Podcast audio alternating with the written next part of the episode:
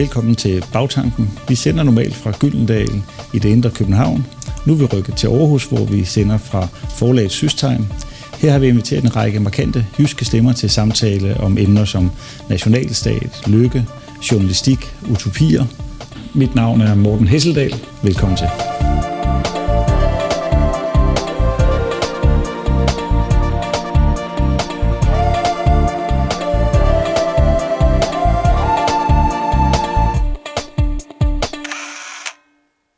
Velkommen til Bagtanken. Det er jo et program, hvor vi ser bag om tidens tendenser og idéer, og i dag skal vi tale om noget, som under kraftig forandring i de her år, nemlig den danske medieverden, og med særlig henblik på journalistik. Og til det har vi inviteret dig, Ulrik Hårup, som har haft en lang vandring igennem den danske medieverden som skrivende, prisvindende journalist, direktør, nyhedsdirektør i Danmarks Radio, og nu har du dit eget center, Institut øh, for øh, Konstruktiv Journalistik her i Aarhus.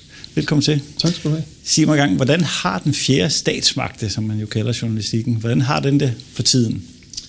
Anstrengt, øh, vanskeligt, øh, og det er øh, udfordret på rigtig mange områder. Udfordret på, at øh, folks vaner ændrer sig voldsomt i, i de her år. Tiden er for længst forbi, hvor man samlede sig omkring radioavisen kl. 12, eller øh, alle skulle være stille, for nu skulle se TV-avisen kl. 19.30, eller hvornår den blev sendt, eller avisen kom ind ad døren. Og så fik man vide en gang i døgnet om, hvad var der så sket rundt omkring i verden, i den store og den lille verden. Sådan er det ikke mere.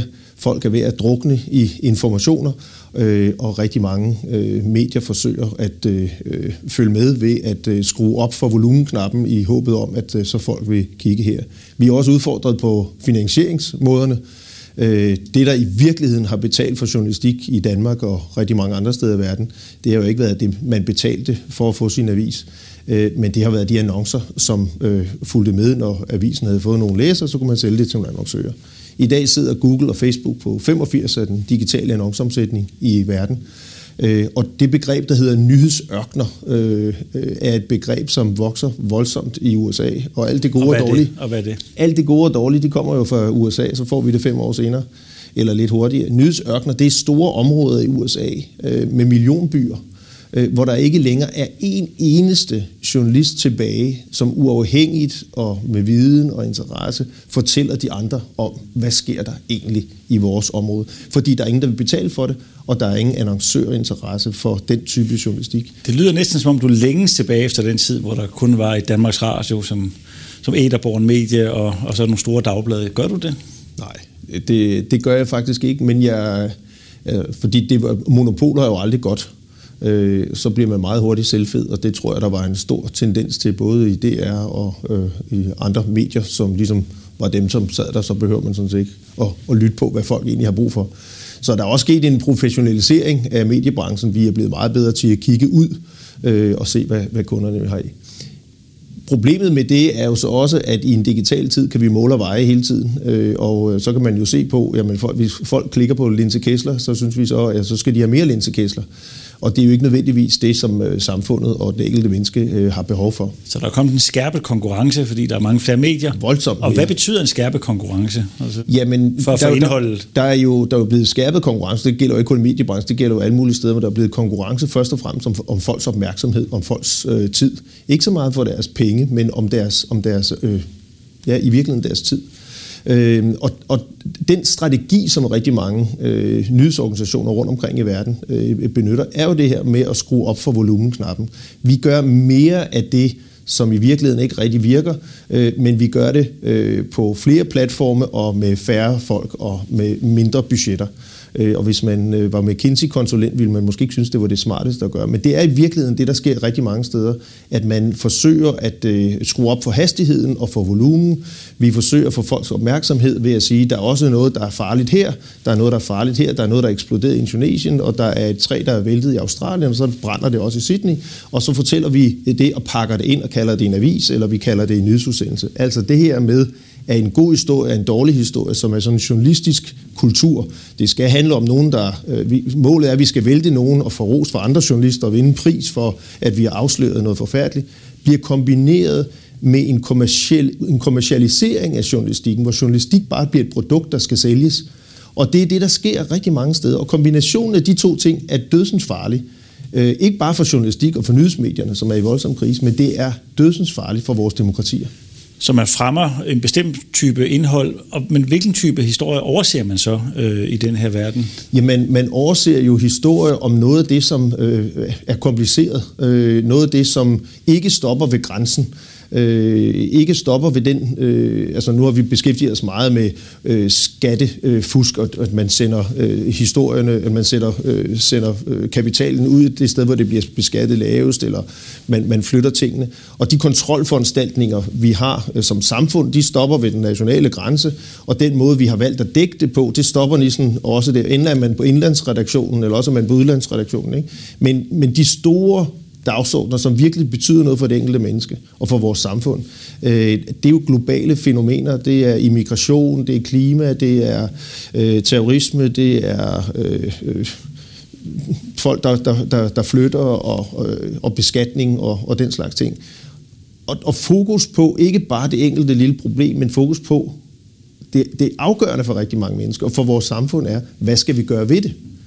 Det der fokus på, hvad så nu og hvordan, det er et fokus, som ingen af os journalister har lært på vores journalistuddannelser. Og det vil jeg godt prøve at komme tilbage til. Øh, men jeg vil godt lige prøve at blive, blive lidt klogere på, hvorfor det er sådan, fordi det virker næsten som om alle, niche, eller alle medier er blevet niche-medier. Det, jeg har svært ved at komme i tanke om et stort fælles medie længere. Altså, Jamen, du kan jo sige, vi taler jo stadigvæk i, i Danmark om, om, øh, om landsdækkende aviser. Øh, det har jo været løgn længe, og nu er det i hvert fald løgn, også i deres egen mund. Øh, altså Berlinske, det er for dem, der stemmer blot øh, nord for København. Politikken er for dem, der stemmer ikke blot øh, nord for København. Øh, og dem, som øh, læser Jyllandsposten, det er dem, som øh, stemmer borgerligt og bor i, i Midtjylland. Det er, ligesom, det er ligesom sådan, det er blevet, og sådan definerer de også deres egen opfattelse. Og det kan jo ud fra forretningsmæssigt synspunkt være, være helt rigtigt skal man tjene penge på det, så skal man i forsøge at være, være alt for alle, så skal man forsøge at være meget for nogle færre, så kan man tage en pris for det. Problemet er det, du er inde på, det er, hvad med sammenhængskraften? Og det vil sige, det er jo derfor, jeg går så voldsomt op i og, og går så meget ind for public service-tanken. Øh, og du og jeg har en fortid sammen i DR. Det, der var, det, der, det, det var DR jo ikke har været særlig dygtigt, det var til at fortælle historien. Hvorfor er public service vigtig i en moderne tid? Er det bare en reminiscens fra industrisamfundet, og kan markedet ikke bare klare det hele? Nej, det kan markedet ikke. Og derfor er det, jeg skulle til at sige, nu øh, brugte Emmanuel Macron øh, udtrykket hjernedødt om NATO, men det er hjernedødt ud fra et samfundsperspektiv at skære ned på public service. Jeg siger ikke, at DR skulle have alle pengene, men jeg siger, så kunne man have brugt dem på at lave en pulje, så andre kunne sørge for at lave den type journalistik og historier, som binder vores land sammen. Det er jo det, public service skal. Det er jo det, journalistik også skal kunne. For der er jo ingen steder ellers, hvor man mødes nej, på tværs nej, af, det er der ikke. af demografi. Hvad er det, og hvad er det, der, hvad er det, der skaber et samfund? Det er jo interessant. Mm. Det, der skaber et samfund, det er, at hvis vi ved noget om de andre, dem, der ikke bor ved siden af os, som ikke ligner os selv, som ikke har samme hudfarve og øh, samme kultur, eller køn, eller alder, eller uddannelse, og det er det, der er journalistikkens opgave, især på det såkaldte landsdækkende nationale medier. Det er at fortælle historier om dig selv og om de andre, og om vores placering i verden.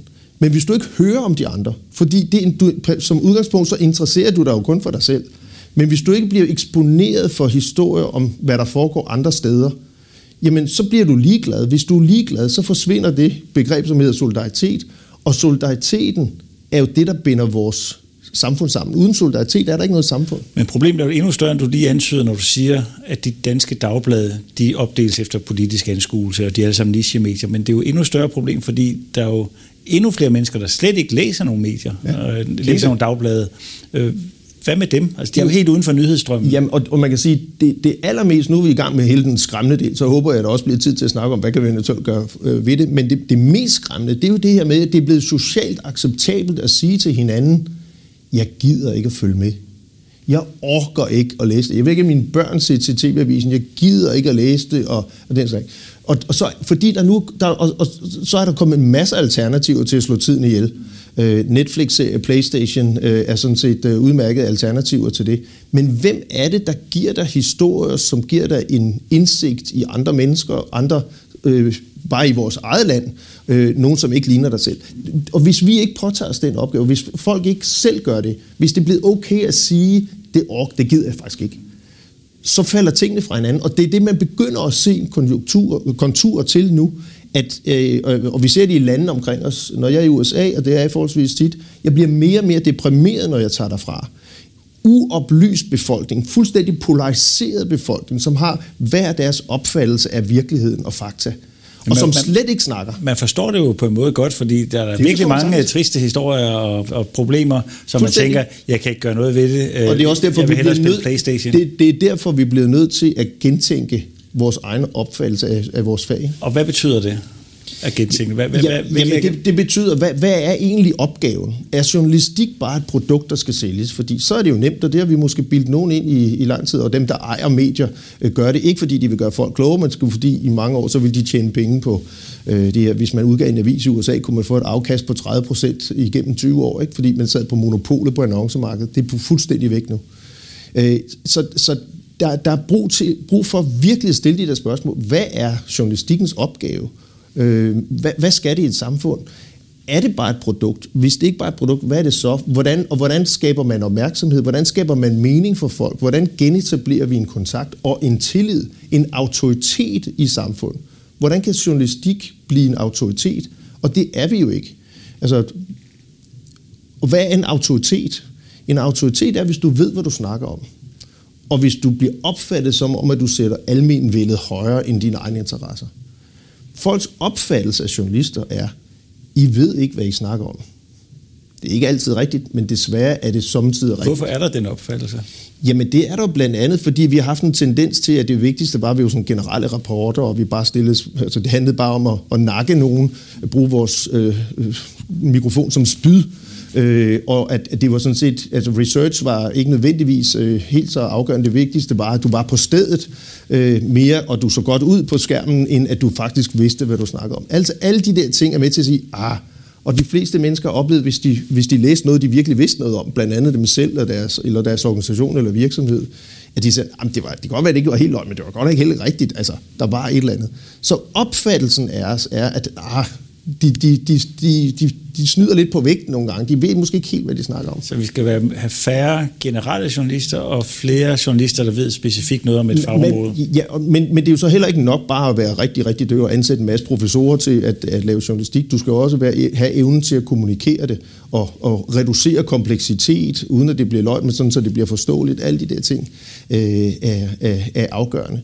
Men vi har, vi har vi bliver også nogle gange opfattet som nogen, som siger, at vi giver folk den bedst opnåelige version af sandheden, men de synes måske også, at vi har en tendens til at farve verden på, og virkeligheden på sådan en måde, at den flytter samfundet i en retning, som vi gerne vil have. Altså at vi på en eller anden måde, måske ikke er politisk bias, men kulturel bias, Øh, og det har der måske også været en tendens til, hvis vi skal være ærlige, at der har været en tendens til, at, at indvandring er altid godt, ligegyldigt hvordan, øh, øh, miljø er altid godt. Altså alle de der ting, som man mener, hvis man arbejder på politikken, eller i gamle dage på Gyldendal, eller, eller i DR i gamle dage. Altså at den der samfunds, måde at se samfundet på, det var ligesom, det var legitimt at præge det. Det der også bliver kaldt sådan øh, journalistisk venstreparti. Altså, ja, der ligesom jamen, en... ja, men det kan du sige, men det har jo ført, altså det er nemmere at snakke om de andre lande. Mm. Øh, I Sverige for eksempel. Altså, de har jo forsøgt i overvis at, at fortige partier, som mente noget andet end, end, end altså at et indvandring kunne udgøre et problem. Man ser det i Frankrig med Front National. For man forsøgte helt bevidst at, at ignorere og fortige ned, nedtone. Men det har jo skabt martyrium i de her lande. Øh, vi ser et alternativ for Deutschland i, i Tyskland. Altså, og, og der tror jeg, at i Danmark er vi kommet længere. Vi er begyndt at have en mere åben diskussion om det, og være være, være mere bevidst om, at vi bliver nødt til at tage den diskussion og se både det gode og det dårlige og, og, og lægge tingene op på bordet. Det, det nytter ikke noget at ikke diskutere det. Men der er en tendens til, når vi kigger på journalistik generelt, at, at vores troværdighed er blevet eroderet. Det, er ikke, øh, det bliver ikke opfattet som nogen, der er autoritære. De, de synes ikke, at vi sætter fællesskabet højere end egne interesser, fordi folk gennemskuer, at i virkeligheden er vi ikke interesseret i at gøre dig klogere. Vi er bare interesseret i, at du klikker. Vi er bare interesseret i at få dine penge eller din opmærksomhed. Og det dur ikke. Og når du taler om, at man skal gribe journalistik an på en anden måde og ændre måske også opfattelsen af journalistik, er det så en idealistisk tilgang, du har til det, eller er det i virkeligheden også en måde at se fremtidens forretningsmodel Ja, det, det, altså, man skal på med det der amerikanske, amerikanere kalder the tyranny of the all. Øh, fordi det kan jo godt være begge dele, og jeg synes, det er begge dele. Det er selvfølgelig idealistisk, og nogen synes, det er hammerende naiv måde at se verden på. Men jeg er overbevist om, at hvis man gør det på den rigtige måde, det er det, jeg kalder konstruktiv journalistik, at det i virkeligheden er med til at genetablere en kontakt, en meningsskabelse for folk, og at der dermed også er en forretning i det. Og mere og mere tyder på, at det er rigtigt. Hvad er konstruktiv journalistik? Konstruktiv journalistik er journalistik, som bygger oven på den traditionelle måde, vi ser verden på, og så svarer på spørgsmålene. Hvad så nu, og hvordan? Altså, forsøger at gøre op med den der enøjede journalistik, som enten vinkler på det hvide eller allerhelst det sorte, men kigger også på det grå inde i midten, eller alle farverne inde i midten. Øh, det er journalistik, som forsøger at være færre, forsøger at være nuanceret, forsøger at være fremtidsorienteret. I stedet for, hvis man kigger på journalistik, det vi alle sammen har lært, det er at fokusere på lige nu, og det skal være så hurtigt som muligt, eller på i går, det er det, vi kalder undersøgende journalistik. Men er der ikke bare en større fascinationskraft i et biluheld, end biler, der bare kører forbi uden at køre ind i hinanden? Jo, det, det, det er helt klart, og det er jo heller ikke, fordi vi skal ignorere det. Men måske er det meget rart øh, for folk at vide, at hvis der sker øh, et uheld på motorvejen, at vi så også husker at fortælle, at andelen af folk, der bliver dræbt i trafikken, er faktisk faldende. Vi kan være helt sikre på, at sikker trafik fortæller det ikke, fordi øh, så mister de bevillinger, så derfor så fortæller de alle om de problemer, der er, alle om de problemer, der er blevet løst. Øh, og det, det har vi jo en tendens til i, i vores fag. Vi fokuserer alene på problemet, og så spørger vi ministeren, hvad vil du gøre ved det? Han siger altid, det er ikke min skyld, eller også skal der flere penge til, eller mere kontrol, eller og så hopper vi over til et andet problem, som vi også håber, vi kan vinde Kavlingprisen på, eller fylde avisen med, og så hopper vi over til et andet og andet. Og det fører til, at folk får et fuldstændig forskruet billede af verden. Jeg er sikker på, at hvis vi går ned på Sonneskade her i Aarhus, og så spørger folk, er der, dør der flere mennesker i krige nu, end der gjorde for 10 år siden, så vil de alle sammen sige, at det bliver værre og værre. Sandheden er, at der aldrig i menneskehedens historie dræbt så få mennesker i krige, som i 2017, 18 og 19. Og folk ved det ikke. Hvorfor? Fordi vi selvfølgelig kun sender vores udsendte medarbejdere, og nyhedsbrugerne dækker kun de få konflikter, der er fordi det giver godt fjernsyn, og vi synes, en god historie er en dårlig historie. Men vi sender aldrig et hold til Burundi for at fortælle om, at de har haft en stigning i velstand højere end Kinas i de seneste 10 år. Fordi vi synes ikke, at det er en, en voldsomt dramatisk hurtig historie, men det er jo virkelig en, en fantastisk historie. Men sandheden er jo også, at der er rigtig mange mennesker, der føler sig magtesløse til trods for, at der aldrig har været så meget tilgængelig viden. Ja. Ikke? Og der argumenterer du for, at der skal være en anden form for journalistik, som gør folk øh, magtfulde, eller i hvert fald handlekraftige, altså at de ikke skal sidde ja, ja, i apati ja, og kigge jeg, jeg, er meget, jeg er sådan meget reaktionær, kan man sige på den måde. Jeg, jeg synes, at journalistikkens opgave er ikke at fortælle folk, hvad de skal mene, men klippe dem på til, så de selv kan træffe deres egne beslutninger. Og det vil sige, at vi skal give dem et retvisende billede af verden.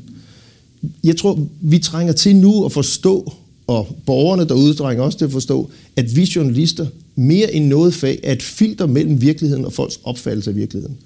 Og hvis vi har nogle tendenser i vores fag, i vores kultur, præget også af nogle kommersielle interesser, som gør, at vi filtrerer verden på en måde, så det bliver skævt. Du har en opfattelse ind i hovedet, at verden er ved at falde sammen, og det er den ikke. I Italien for eksempel tror de, at arbejdsløsheden er 49. Den er omkring 12, det er jo meget. Men hvis du tror, at halvdelen af dit lands befolkningen er arbejdsløs ikke kan finde et job, så har du mistet enhver tillid til systemet, og det er også det, de har i Italien. Så hvilken som helst øh, comedy-fyr, øh, som stiller sig op, eller cirkusklovn, som siger, jeg vil stille op, så stemmer de på ham, indtil han heller ikke kan. Og så det hele eroderer, hvis man ikke får et retvisende billede af, hvordan verden ser ud. Vi skal ikke ignorere problemerne. Men journalistik er et feedback-mekanisme, der skal hjælpe samfundet med at korrigere sig selv det mest populære, i hvert fald det højst profilerede debatprogram, politiske debatprogram på Danmarks Radio, det er, tænker jeg, debatten. Øh, øh, det er jo utrolig konfliktsøgende. Altså det er kun konfliktsøgende. Det er kun konfliktsøgende. Ja. Men kan man ikke argumentere for, at, at det jo fremkalder netop de her forskellige synspunkter, vi gerne vil øh, have fremkaldt, så vi kan forstå, jo. at der er forskellige i politik. Hvad er der galt med den tilgang, som Clemens Kærsgaard øh, har til jamen, jamen, der er jo ikke noget galt i det isoleret, men det er ligesom blevet den måde, man laver debatprogrammer på. Altså man kaster folk ved at have ekstreme holdninger og være i stand til at formulere dem voldsomt og angribe de andre, fordi man synes, dels at man synes, det er underholdende, men også ud fra en, en tankegang om, at så kan folk tydeligere spejle sig i de synspunkter. Det kan jo godt være et argument, men hvis det er den måde, alle debatprogrammer bliver lavet på, og det er ligesom den måde, vi synes, vi skal samtale med hinanden på, også uden for studierne, så bliver vi jo dummere. Så, råber vi, så skruer vi bare begge to op for retorikken. Så derfor det er også vigtigt at finde debatformater, hvor man for det første har lidt tid, ikke bliver afbrudt hele tiden af en begavet studievært, som i virkeligheden hellere vil høre sig selv snakke, end at høre på svaret. Men der skal også være begavet studieværter, der tør afbryde, så derfor er det jo kompliceret. Men at finde debatformater, hvor vi ikke orkestrerer offentlige debatter med rødt hjørne og blåt hjørne, og vi er kampdommer, som i virkeligheden helst vil have folk til at rejse op og slå os videre, men vi vil gerne finde formater, hvor vi ønsker at blive klogere, stille et spørgsmål, som hedder, hvad er det, han lige har sagt, synes du egentlig er rigtigt? Det er et andet spørgsmål. Hvis, altså, hvad siger du til, at han også kalder dig dum? Hvis de kom fra Danmarks Radio og sagde, vi er egentlig beknæb for at lave et nyt mere konstruktivt ja. øh, politisk debatprogram. Ja. Vil lige så være leveringsdygtige idéer, og hvorledes det, det skulle gribes an? Helt sikkert, og vi er også i dialog både med TV2 og DR og NRK i Norge, som er DR i, i Norge, har lige øh, gennemført deres øh, kommunalvalgkamp øh, på baggrund af et debatformat, øh, øh, som, som vi har udviklet sammen med dem, som handler om præcis det. Sådan ligger landet, sådan er, sådan, sådan er det her problem, sådan ser det ud. Det siger eksperterne, det siger fakta, sådan er det. Og vi gider i dag ikke, det gør vi en andre gange, at diskutere, hvem kastede den første sten, hvem er den største idiot, øh, og vi gider ikke at diskutere præmissen, fordi sådan siger fakta ud. Men nu gider vi godt at høre på, hvad skal vi gøre ved det? Hvad så nu, og hvordan? Hvad synes du, man har? Har du en idé til, hvad vi skal gøre?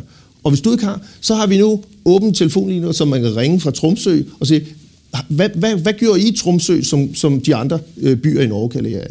Det var et kæmpe succes i Norge.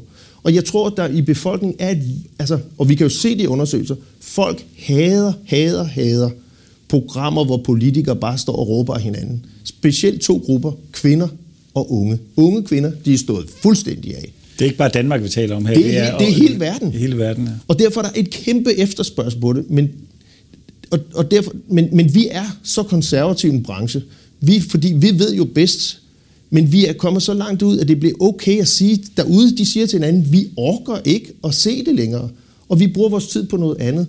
Og det er jo, det er jo i virkeligheden ikke bare skidt for os, men det er jo også skidt for dem, og det er skidt for sammenhængskraften. Men det er jo ikke dem, der er idioter alene det er jo os, der skal prøve at lytte til, hvordan kan vi gøre det her bedre, så vi skaber mere mening for folk. Det er jo virkelig en meget voldsom kritik af både journalistuddannelse og, ja. din, og din egen stand, hvordan man ja, griber sit fag. Jeg, jeg, jeg, jeg er da trænet sådan, jeg var da sindssygt god til at lave historier, som ikke var helt forkerte, men hvor jeg kunne få en ekspert til at sige, at det der, det var, altså, jeg fandt et tal, det var godt, at jeg ignorerede alle de andre tal i rapporten, men det tal, det, det understregede min hypotese, og så fik jeg en ekspert, som ikke behøvede at være en ekspert. Han skulle bare have en titel fra et universitet, som fik bonus for at komme i avisen, og så skulle han sige, åh, uh, det er meget alvorligt, og så kunne jeg ringe til hvilken som helst politiker, som så gerne ville i avisen, for det er jo i virkeligheden det, som de bruger det meste af deres tid på. Og så siger de, uh, jeg, jeg kalder ministeren i samråd. Så havde jeg min historie. Det var ikke løgn, og jeg fik ros. Jeg kom på forsiden, jeg blev citeret i de andre medier. Hvis det var en rigtig god historie, så fik jeg også en kavlingpris. Men var det i virkeligheden til gavn for samfundet? Var det helt løgn? Jeg har lavet en historierække, der handlede om, den hed Bomben af beton. Jeg fik en et ekspert til at fortælle, at nu alt det der beton, der blev lavet i 70'erne, det ville smuldre. De fleste andre eksperter, som sagde, at det, det, det kommer ikke til at ske, dem, dem ville jeg jo ikke putte i avisen, men ham, der sagde det, ham bankede jeg til. Så jeg fik skræmt en hel søndag i hvert fald en hel befolkning til, nu smuldrer det hele. Og jeg havde en enorm god historie, men var det rigtigt? Jeg var faktisk lidt ligeglad, bare det var en god historie. Her til slut, øh, hvilke pejlemærker vil du stille op? Nu har du gammel nyhedsdirektør i Danmarks Radio. Og hvis du nu fik muligheden for igen at sætte dig i den stol, hvilke pejlemærker vil du tage med dig ind og forsøge at, at føre ud i livet, øh, hvis du fik muligheden? Jamen, nu, nu, nu lyder det som om, jeg tegner et billede af alt det forfærdeligt. Der er jo rigtig mange nyhedsorganisationer, også DR, som nu tager det her ind som naturligt del. Altså, der er lige kommet et polit, det politiske talkshow, øh, som er flyttet fra DR2, ny vært, og man, rammen er anderledes. Man vil gerne have folk til at snakke om, om noget, der er vigtigt, og i en anden setting, hvor det ikke bare handlede om at få folk til at se dumme ud. Der kommer flere og flere programmer. Øh, der, var, der var, som nu desværre blev lukket på grund af besparelser, som hed Langt fra Borgen, som var et program, jeg var meget stolt af, øh, som ikke handlede om konfrontation, men hvor politikere virkelig blev belønnet for at blive klogere og sige, at jeg har skiftet mening, eller øh, om man fordi tvivl er jo det, der skaber debat. Det er jo det, vi sidder og snakker om, når, når, når programmet er slut. Hvad synes vi selv om kysten af vindmøller eller prostitution, lille mor? Øhm, og, og det skal vi lære. Så jeg synes, det er at gøre rigtig meget fornuftigt. Jeg, TV, jeg kan se, at TV2 begynder, Berlen skal lave nogle serie, der hedder Berlen skal nuancere. Det gjorde de ikke for et par år siden.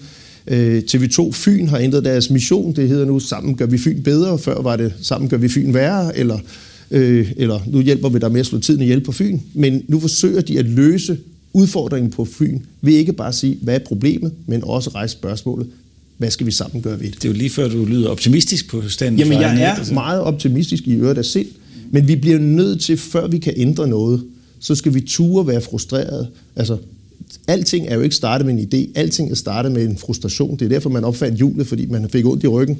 Og, og derfor, vi skal ture sige til hinanden, journalistik er måske nok en del af det problem, som vi står i, men vi bliver også nødt til at være en del af løsningen, for hvem skal ellers være det? Så derfor er jeg optimistisk. Ulrik Håb, tusind tak, fordi du kiggede ind her. Tak til seerne, fordi I så med i denne omgang af Bagtanken. Vi sender snart en ny ombæring, så jeg håber, vi ses. Tak for nu.